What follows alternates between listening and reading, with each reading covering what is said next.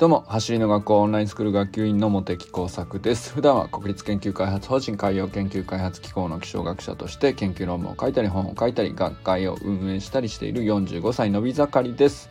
今日は痛みイコール成長であるということを私今昨日の 吸引講習会後の筋肉痛で感じております。まあこれはねあの自然の断りなんでしょうね。なんか今ね壊れた筋肉を 急ぎ回復中でございますという時にですねあの何ていうの体の筋肉を細胞をね壊れたやつをバンバン作り直すっていう時に神経を刺激してめっちゃ痛いみたいなのがあの筋肉痛だっていう話らしいんですけどまあこれはあのいろんなことで置き換えれる話っていっぱいあるんじゃないかなと思っていやもうこれは本当にもう痛い。はい、なんか、あの、今ね、えーまあ年末なんで、えー、忙しくなったりとか、あのー、来年に向けていろんなこう追い込みをしていたりとか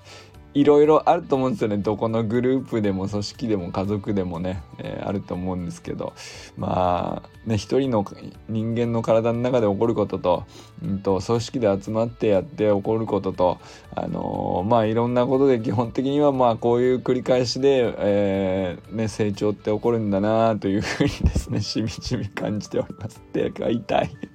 マジで痛い。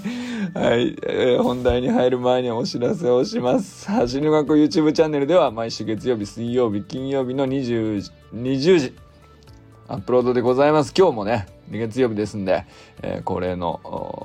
アップロード日でございます。今週なんだっけな？忘れちゃった。えっ、ー、と、最新のスプリントテクニックの習得方法やおすすめのフィジカルトレーニングストレッチウォーミングアップに有効なメニューを出し惜しみなくお伝えしております。現在チャンネル登録者11.7万人ですけどもまだまだ伸び盛りですのでぜひですね登録されてない方は必ずお役に立ちますので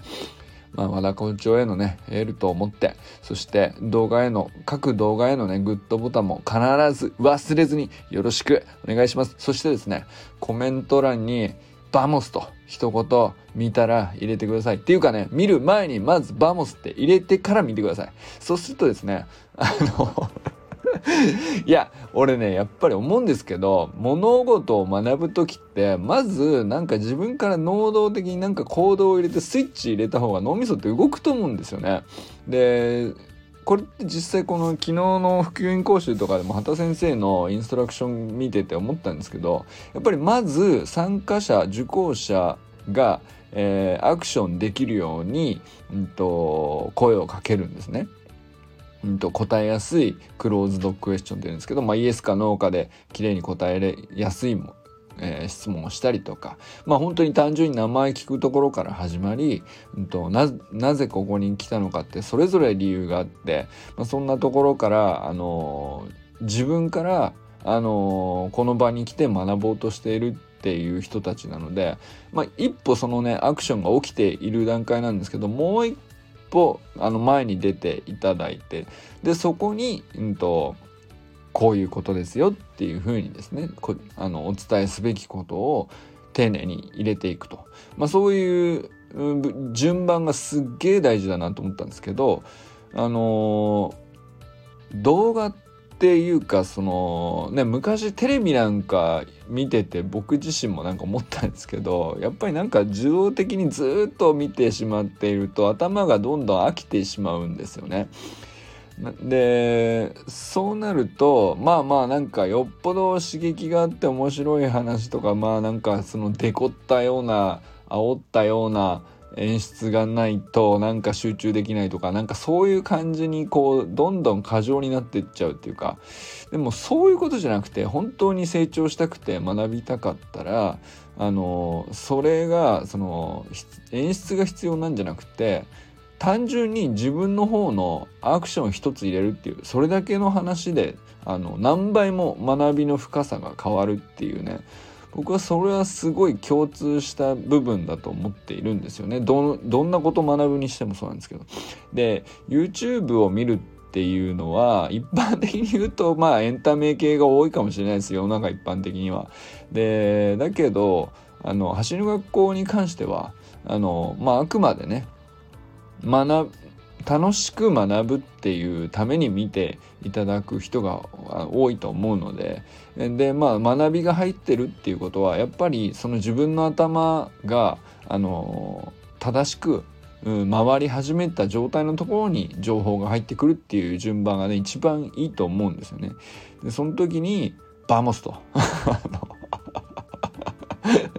もうリカルド先生天才だと思うな俺。は vamos 便利じゃないですか。 vamos 一言ねコメントしてください。そうするとですねもうめちゃくちゃ10倍頭に入るんで。はい是非よろしくお願いします。たということでですね私も今日はあの筋肉痛にもだえております。あの 痛い。えっとでもねこれはあの何もね筋肉痛の意味が分かっていなかった時ってただただ嫌なものでしかなかったし筋肉痛が何だったら起こらないようなあのー、範囲でしかトレーニングをしないようにするってそれトレーニングの意味ねえなぐらいな勢いでねそ本当無知って怖いですね。だからあのーそんな感じのゆるいこと練習態度だったんでうまくならなかったんだなとか思いながら 過去ね自分はねこういろんな部活とかやっててさちゃんと追い込まないからあのいまいち物事のスキルがアップしないみたいなのを思い出したりして。でもねまあ昨日は本当は畑先生にみっちり追い込んでいただきまして。もう痛い でまあ僕ねたまたまなんですけどこのその昨日普及員講習の前日にえっ、とまあこのスタイフでもちょっと喋りましたけど、まあ、自分のねオンラインスクールの月間メニューのトレーニング日だったっていうのもあってですね。まあそれはそれでかなりきつくてですね、まあ、久々に吐きそうなほど走りましたというレベルのあの めっちりちょっとやってしまいましてそれの翌日だったっていうのもちょっとあるかもしれない。それはねあのー、否定できないですけれどまあいずれにしてもですねあのー、うん。いやもうほんと嫌です。痛いっす。はい。でまあ絶賛現在ね私の体のあちこちで、えー、老化ではなくてあの何て言うかこの痛みが起こっているということはあのきちんと、え壊れたものを治す力を発揮しているということだと思うんですよねつまり成長してるっていうことだと思うんですよね。でまあ元に戻る時には、えーと、元に戻ったよりもプラスアルファが乗っかるっていうので結局トレーニングっていうのはまあその意味があるわけですよね。ででもまあそれは本当ちょっとずつなんですよね。壊しては直してちょびっとプラスアルファ。壊しては直してちょびっとプラスアルファみたいな。繰り返しでうんとまあ神経伝達も速くなり、えー、筋力も少しずつ上がりうん。そしてまあ目的とするような動きがやりやすくなりと。で結果、うんと、思うように動けるから、えー、まあ楽しめるというところに行けるんだと思うんですよね。まあでもなんか昨日の普及員講習会でお会いした人といろいろお話ししてても思ったんですけどまあなんか皆さん結構その陸上のガチの人っていうよりはあの球技で結構一生懸命やってるっていう方が多かったですけれどもなんか本当に皆さんこう聞いてて思ったんですけどなんかただ前に走るだけでこんな面白いんですねみたいな。いや確かにと思って。いや何のルールもないしさ。あの何、て言うの？えっ、ー、とちょっとした駆け引きとかさその球技だったらなんいろいろあるじゃないですか。そのルールをうまく特性を理解してさあの戦略を立てるとか。作戦を練ったりとかあの頭使ってあのただ体をうまうまく動かすだけじゃなくて、まあ、技術体力そして作戦戦略そしてメンタルみたいななんか本当に、うんと、いろんな側面があるので、まあ、そこに面白みを感じるっていうのがまああの、まあ、そういう人たちだと思うんですよね球技が好きっていうのは。でその人たちがまあ結構割と口を揃えていたのが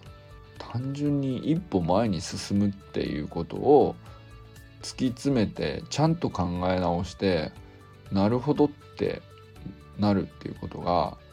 あのこんなに面白いもんなんですねっていう。それはねやっぱり僕もうんそれを分かってほしかったっていうか あの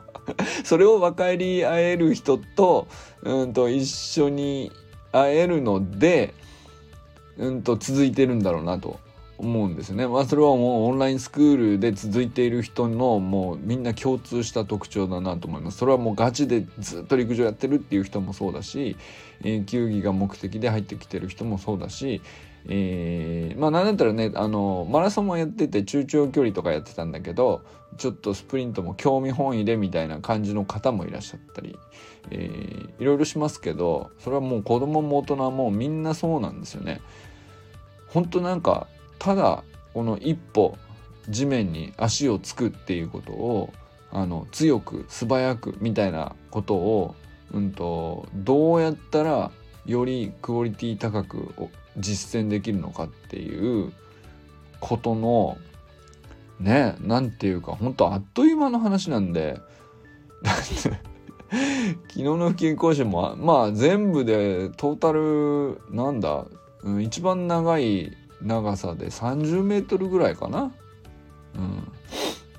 まあサイクリング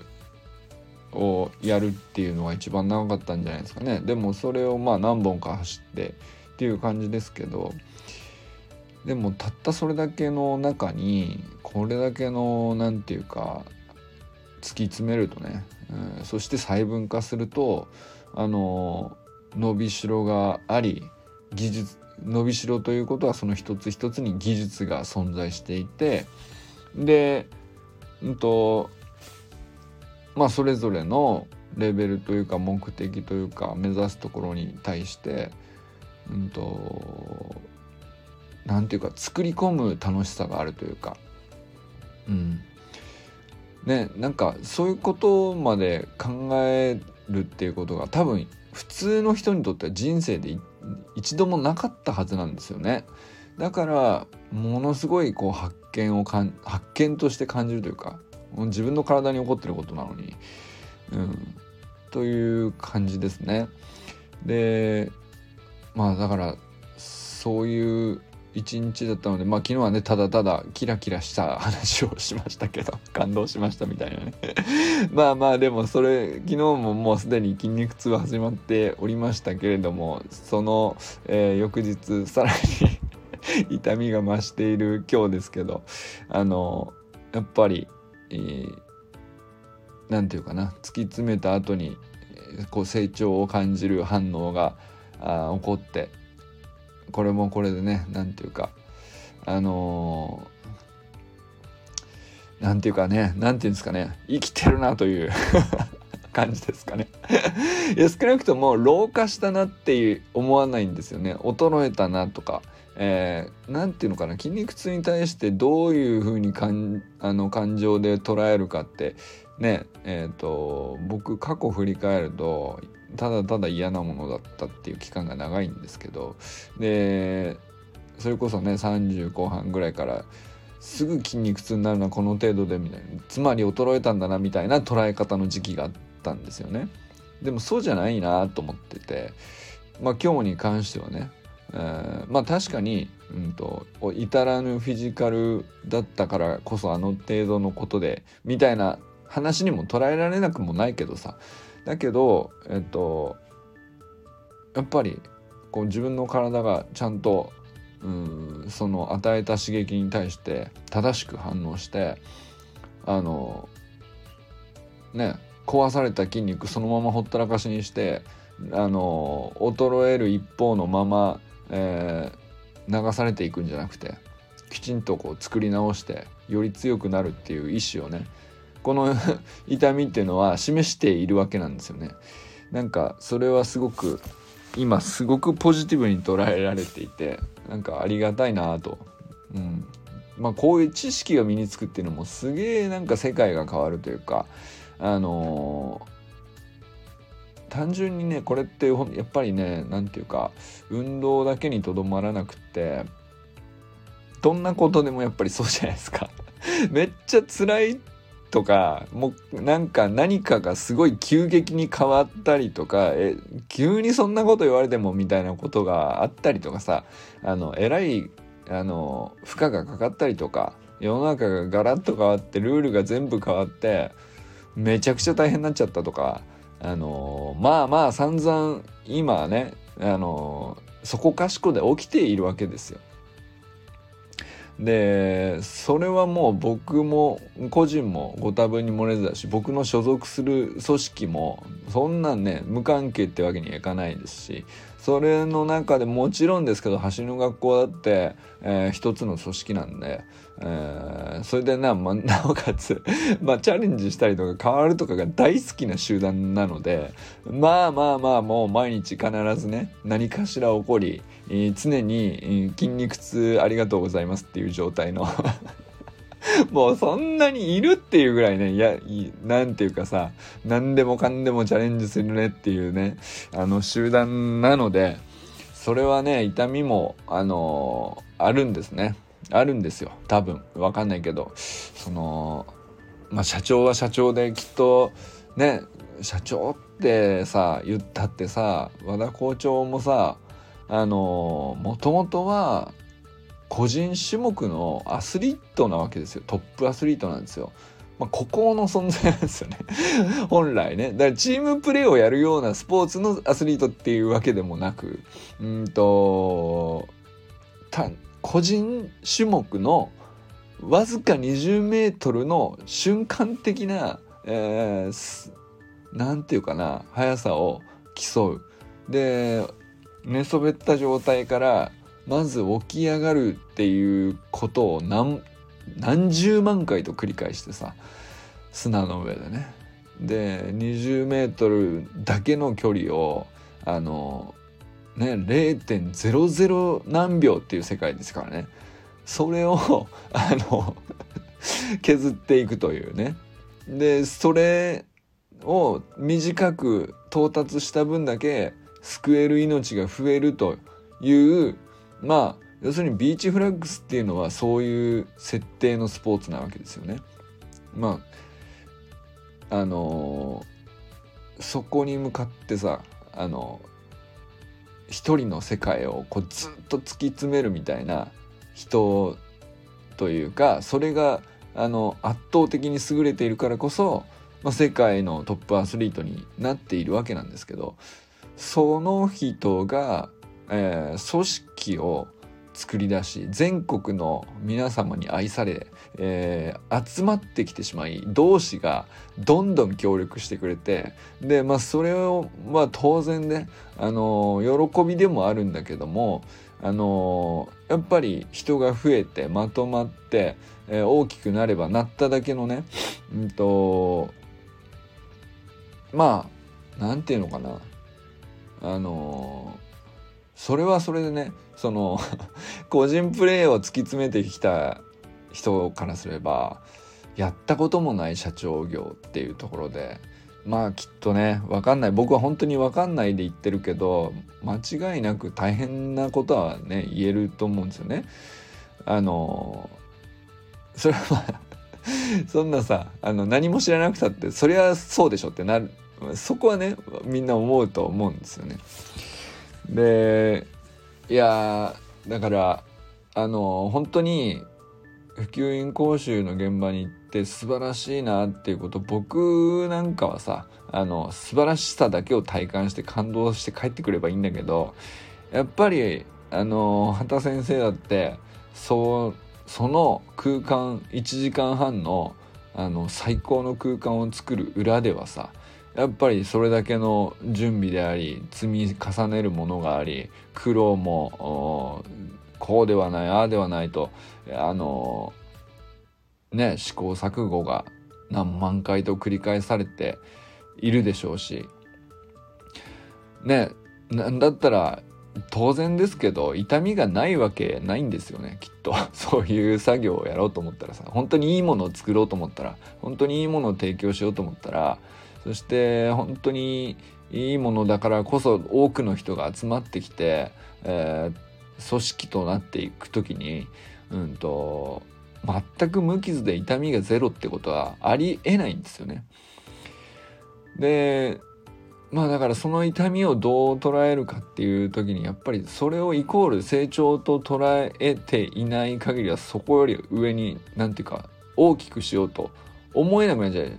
ちゃうっていうか、えー、痛みが嫌なもので避けようとしてしまうとあのそれよりじゃあ小さくするのかって話になってしまいあのね広げるっていう選択肢と真逆の方向に行ってしまうのであのすっげえ大変だなっていうね大変だなってなんか他人事になっちゃうんだけどやっぱり、うん、どんなね貢献とかお手伝いとかそういうのがいいのかなっていうのは僕もちょっとうーんね別に僕は背負うような立場じゃないんだけどやっぱりね応援はしてるいるし大好きだからねなんかねそれを改めて今ね感じてるんですよね。どどういうふうに、えー、痛みイコール成長に対して、えー、まあ僕がね一人の